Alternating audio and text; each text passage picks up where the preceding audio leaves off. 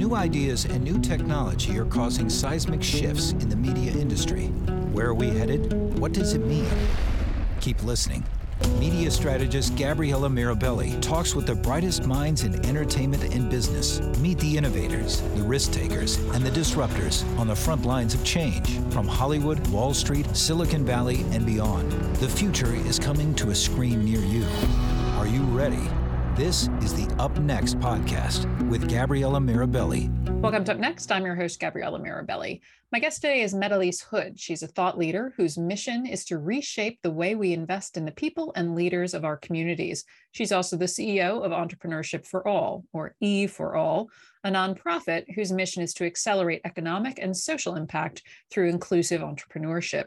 Prior to joining A for All, she served as market president for City Year Inc., a national educational nonprofit that partners with public schools to help students stay on track to graduate high school. Thank you so much for joining us today.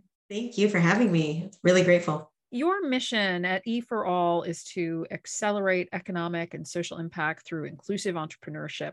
What does that mean in simple terms? Like, what block and tackle does it look like? For us, what it looks like is being very intentional with the way that we deliver our programming communities. And that starts from how we recruit entrepreneurs, who we accept into our program, and what kind of tools we offer our entrepreneurs to be successful, including the languages that we offer. So we offer our programs in English and in Spanish, and that all is goes back to our inclusivity. Fantastic. Now, when you talk about the programs, what types of services are offered? Yeah, so really in the, our model is a business accelerator, which is a one-year program which offers mentorship, training, and a network of other entrepreneurs. And entrepreneurs find this very, very valuable, especially when they're launching their business or even when they've had their business for a couple years and just really want to make sure they solidify their business and make it successful. The other thing that we offer is a pitch contest. So a couple times a year, we'll have pitch contests in communities, and this is open to everybody who has a business idea, even if it's nascent. And it's a, a little bit like we say Shark Tank without the bite. So mm-hmm. we're looking to see what your idea is, and we're offering you some money. We're not taking any equity at all. We're just having like a fan favorite and, and really voting for, for who's going to win. We also do some deep dives with our entrepreneurs after the accelerator program. We'll bring them back together sometimes for deep dives. And then in some communities, we have co-working spaces where entrepreneurs can actually come in so in Holyoke, Massachusetts, our entrepreneurs can come in and use the space, use our Wi-Fi, gather there if they need to, which is real benefit for them as well. So, so many questions from this. So, for instance, the whole well, the Holyoke, the the co-working space yeah. is that only available to people who have been through the accelerator program? Actually, you know, most of our alumni are the ones that utilize it because they're the ones that know about us. But we partner with so many people in our communities, and we're we're really an asset in the communities okay. that we exist and people know us pretty well because what we aim for and you'll see you know if it, for anybody that goes on our website eforall.org if you look at the communities that we're in we've really targeted those mid-sized communities where mm-hmm. we're very well known so I had been wondering around the number of consulting hours they can receive. So there's that year accelerator program do they have ongoing relationships? Obviously during that one year you're learning a lot but then rubber meets the road you're actually a practitioner you run into things. Are, are there uh, consulting hours associated going forward? Is that just depends on the mentor depends on the professional is there structure around that yeah so right now we don't have a clear structure around that and that's something that we want to improve is what what do we offer our alumni that can be very structured mm-hmm. and predictable but i will say because most all of our mentors are volunteers from the community Mm. And each entrepreneur gets two or three mentors, and that becomes kind of your board of directors for that year of the Business Accelerator. You're meeting with them either weekly, bi weekly, monthly, depending on your schedules. But we pair them up in a very strategic way. We actually use technology. Our, we have a proprietary app that we use to pair mentor groups with entrepreneurs. And it's pretty cool to see how that group of four people comes together to really create something solid for the entrepreneur to, to build relationships with, to get feedback, to get support. And I was actually just in Longmont, Colorado, talking to some business owners there who have been out of the program for a couple years and they said, Yeah, I, I, still meet with my mentor at least quarterly. I call them all the time. We have dinner when we can. I make sure that, you know, if I have an issue, they're the, they're my sounding board. So those relationships are pretty deep organically, which is great. Mm. But as you mentioned, I'm I'm a type A personality. I love structure.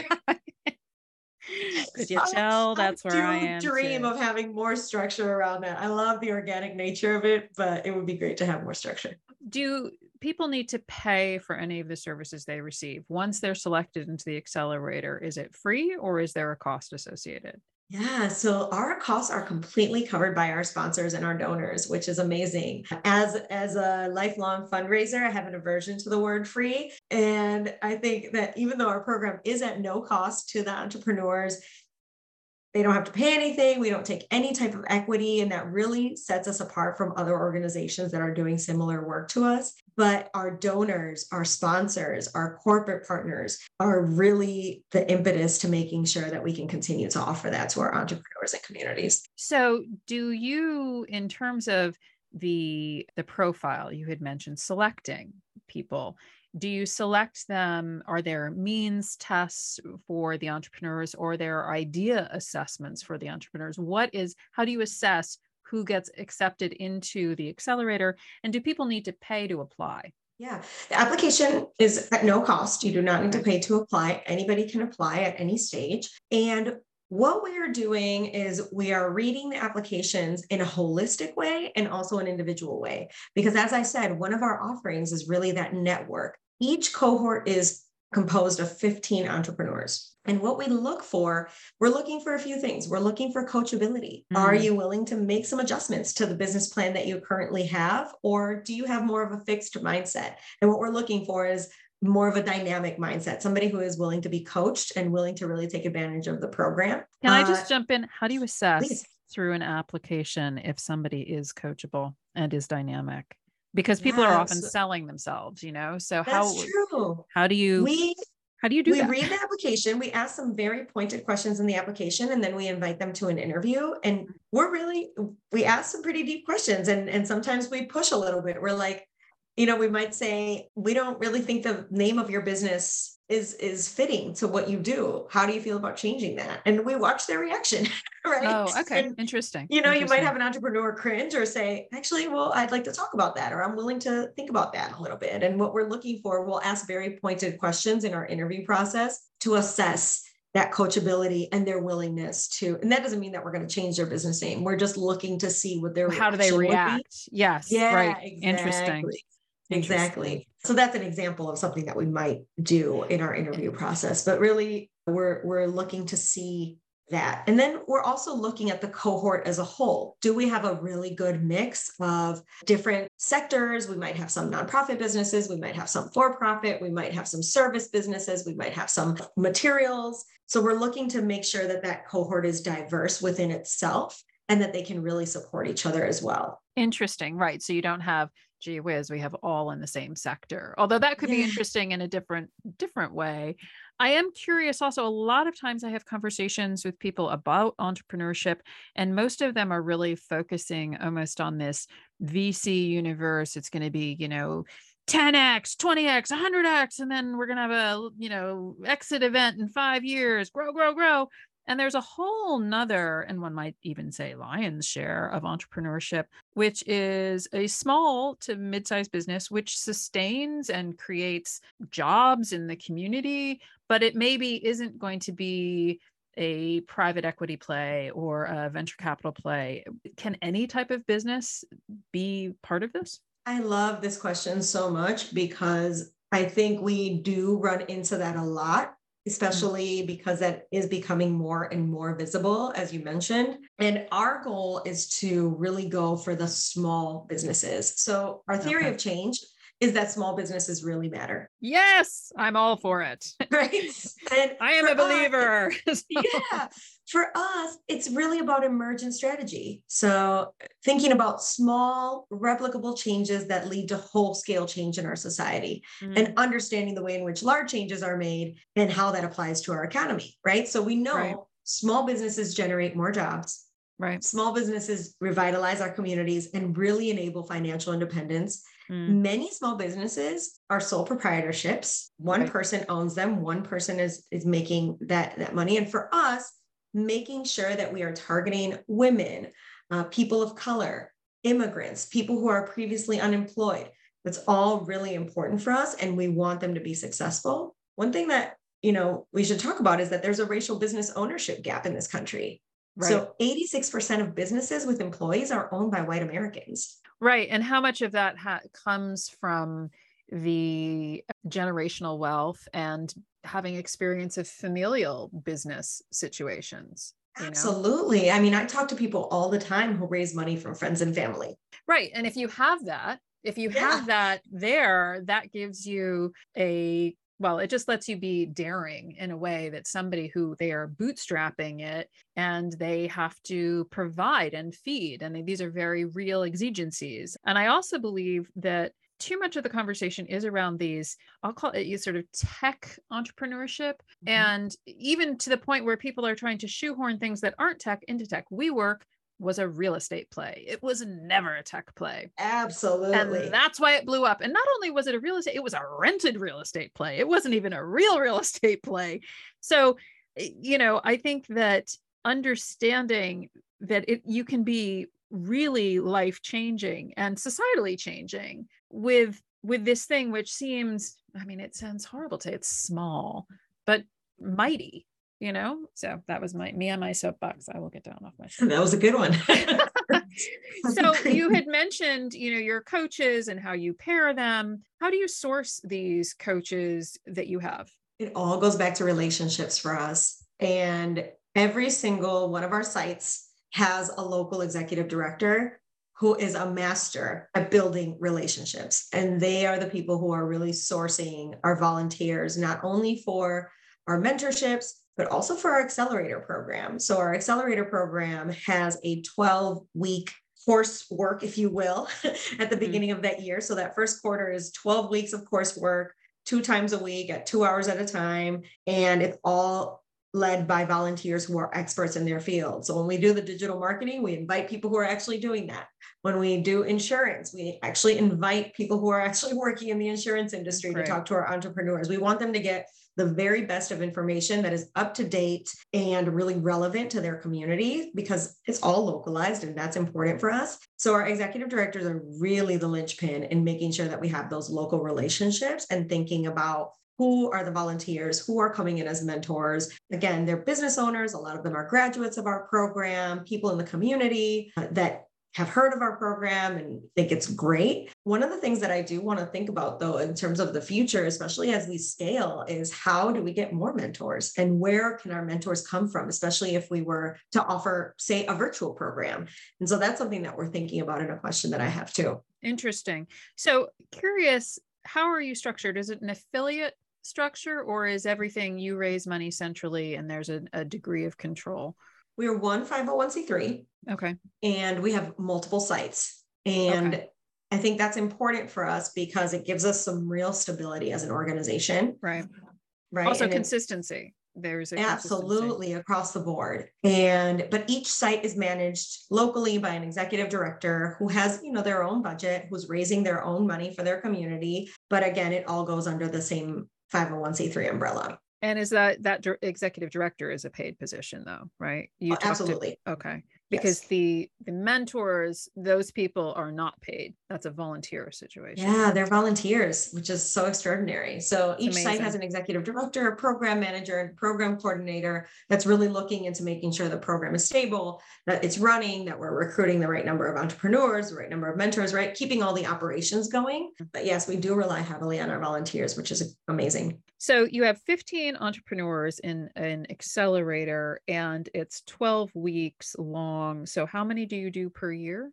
Because I imagine there's a certain amount of work setting up, there's a certain amount of work mm-hmm. fundraising, and then if you also have the pitch contest, how many does any given location have? If you are a English only location, of which we have a couple uh, mm-hmm. or several, I should say, you are doing a accelerator twice a year. So okay. what we call winter and summer. Mm-hmm. If you're bilingual, you're actually doing four accelerators. You're doing Spanish and in English and sometimes concurrently. Oh wow. Okay. Yeah. Will you expand? I mean, different cities have different communities in them which so spanish but maybe cambodian or what have you different communities are you looking to expand linguistically or is it really we're going to do spanish and english those are the two languages we're going to focus yeah on? i mean i think right now our growth strategy has three parts uh, the first one is really continuing to think about our geographics where we are geographically how can we reach more entrepreneurs there in english and spanish mm. another one is thinking about our virtual program as i mentioned earlier and how do we get this program to more people regardless of their zip code so we want to make sure that we're able to do that then we want to think about the partnerships that we have specifically so that we're attracting more mentors and can scale that part of the work.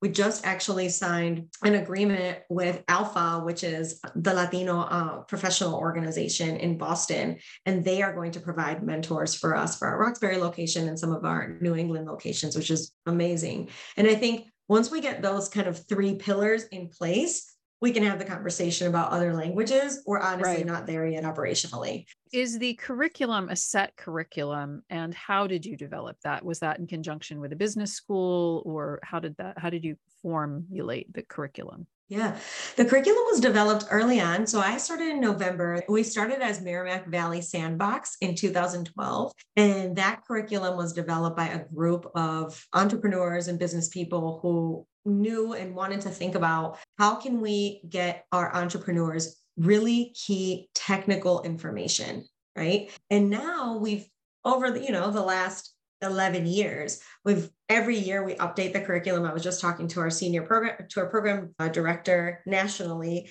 and he goes through the curriculum with a fine-tooth comb every single year really making sure that it's updated making sure that it has diverse content making sure that it caters to what our business owners need. So I think it's very important to note here that our business owners don't need just a bunch of theory. Oh no, it, it, needs to be practical. Right. Yes, they need the practical application of those concepts. And so what we do is we embed practical concepts and opportunities to work together throughout the accelerator program. So it's like you get some practical concepts, you do some homework, you're in groups working together, you come back, get more practical concepts go back and work that and then we debrief that. So it's it's very back and forth in terms of the workload. It's not just kind of a sit and get. And right. we offer a lot of tools for our entrepreneurs to be able to take advantage of that. What is the track record of success you know of companies that have gone through the accelerator? You know we often hear about restaurants for instance surviving five years is a big deal yeah. you've been in in business, let's say since Sandbox in 2012, what is the survival rate? What is the success rate that you're getting out of your program? This is something I'm so proud of because 70% of our businesses oh. are still oh. active after three years. And wow. I mean, your reaction says it all. It's first of all, it's 8% above the US average. Second of all, remember the US average actually is very skewed in terms of race. so right. for the entrepreneurs that we're serving, it's actually much lower than right. than it would be and that's important to us since our inception generated over 54 million dollars in revenue for all of our businesses and actually that number is a little higher our new impact report is going to come out in a few months which i'm very excited and I'll, I'll share that with you but really really proud of not only the fact that they're still in business but they're supporting themselves with real living wages well, and that has real impact on communities. That and especially small businesses, when people patronize small businesses, local business really is the engine to to so much of our economy, right? Which yeah. then brings me to do you have a lobbying arm that works to address systemic issues that you identify? We don't. And I think what's so interesting is that I, I am personally very interested in that we mm-hmm. haven't done that as an organization. We've been very laser focused on supporting communities, the small businesses. And I honestly think that in our next decade, it is time to look up a little bit. well, I think and, that you have a lot of small business associations which lobby have historically been embedded in certain other uh, interest groups and Mhm. they may not necessarily be aligned with some of the socially progressive things that you're interested in doing. Business is business. I know that seems really basic, but you can be socially progressive and also fiscally responsible and see broad community issues. And that means that you may come at lobbying issues. I mean, for instance, if you are interested in immigrants, and what that means and immigrant entrepreneurs there may be important things to lobby around or for instance the whole business of sole props and workers compensation. And how that's handled. And if you are a b2b sole prop the challenges you have with insurance how things are set up how much of benefits come through a business and then responsibilities and then as the size of a business and then what the burden that places on a business. There are interesting interesting things there i think I, I completely agree. And I think it's, I think for me, one of the things that I would like to see is us be a part of that conversation in terms of the thought leadership right and really be at the table. So I do think that is in our future. It's not a, it's not something that, like I said, it's not something that we do today. right But it will say 6% of our entrepreneurs are immigrants. And that for us is really important because what you just said is something that we need to be really clear in making sure they understand, right? What are the laws in this country? How do they differ perhaps from what you know? Uh, Because we have our, our immigrant entrepreneurs are extremely educated and thoughtful and experts in their field, perhaps in their country. And so when they come here, we really want to make sure they understand what are kind of those key legal things that they have to know before really making their business successful and wages and employee experience and taxes and all of that has to be part of the conversation as well so that we make sure that they're successful. Yeah. Are there persistent problems or challenges that you're seeing your entrepreneur cohort the people you serve are bumping up against? You mentioned you know immigrants and understanding the underlying structural requirements. And so making sure that everybody is raised to this understanding of how things operate, what the rules of engagement are. Are there other persistent problems or challenges that you're finding that your entrepreneurial group faces? i think you know there's sort of a bootstrap myth to entrepreneurship and I think the problem with that myth is that it doesn't acknowledge that there are real inequities and access issues in this country. It is so true. It is so true. I, you know, I was interviewing a gentleman the other day about the founder of For Us By Us, and he's Oh. now sometimes the Shark Tank guy. Yeah. And he. I said to the gentleman I was interviewing, I said, well, you know, one of the reasons he found himself in this situation though is he couldn't get a bank loan. And mm. I'm sorry, but he had all these orders, he had all this stuff. It was clear he had a, a going concern and nobody would talk to him. Wonder why? You know, I mean, this is there is a real differential in terms of access to money. That's right. That's right. And I think, you know, talking about capital access, access, the next level of that is that we're very mindful that in order to access capital in this country, you have to be able to take a risk. Right. And for our entrepreneurs, that means putting your family at risk. And that is not something they're willing to do, rightly so. Right. Well, and they shouldn't be expected to, quite frankly. Right. And so we really do have those very transparent conversations around making sure that they know what it means to take these risks and are Mhm. able to take calculated risks and weigh their options so that they can be, grow their business in a really smart and sustainable way, which is why I think we have the numbers that we have in terms of businesses that are still active. Fantastic.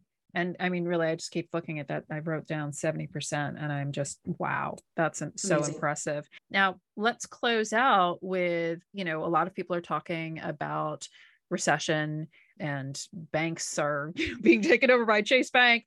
So, how do you think the business environment looks for small business this year and next? Where do you are you concerned? Do you think there is reason for people to be concerned? I will say we, like I said, we just finished our analysis with our entrepreneurs, and three and four of our entrepreneurs are very confident about their financial future. Great. And that number stood out to me so much when I was looking at the data the other day because and I was I was telling my colleague I'm like I don't think that 3 and 4 of Americans can say that. right? No, no. And the fact that 3 out of 4 of our entrepreneurs are able to say that they're confident about their financial future speaks volumes. Well, clearly you've got to they- scale and serve all of us. I mean, that's the answer. That's the goal. There you go. that's where we want to go. Well, thank you so much for taking the time to join me in conversation and share your story. It is a really impressive organization. If somebody is listening and they think, gosh, I'd be interested in volunteering, how could they find out about that? Yes, if you would love to volunteer or even donate, we would love to partner with you. Our website is eforall.org. And in Spanish, it's eparatodos.org as well. So find us. Wonderful. Thank you so much. Thank you. Thank you so much. We've reached the end of another episode of Up Next. I'd like to close by thanking my production team and Up Next, my friend Rob Naughton, the voice artist who recorded our open, and of course, all of you, the members of our audience. Thank you. I'll be talking to you again next time right here on Up Next.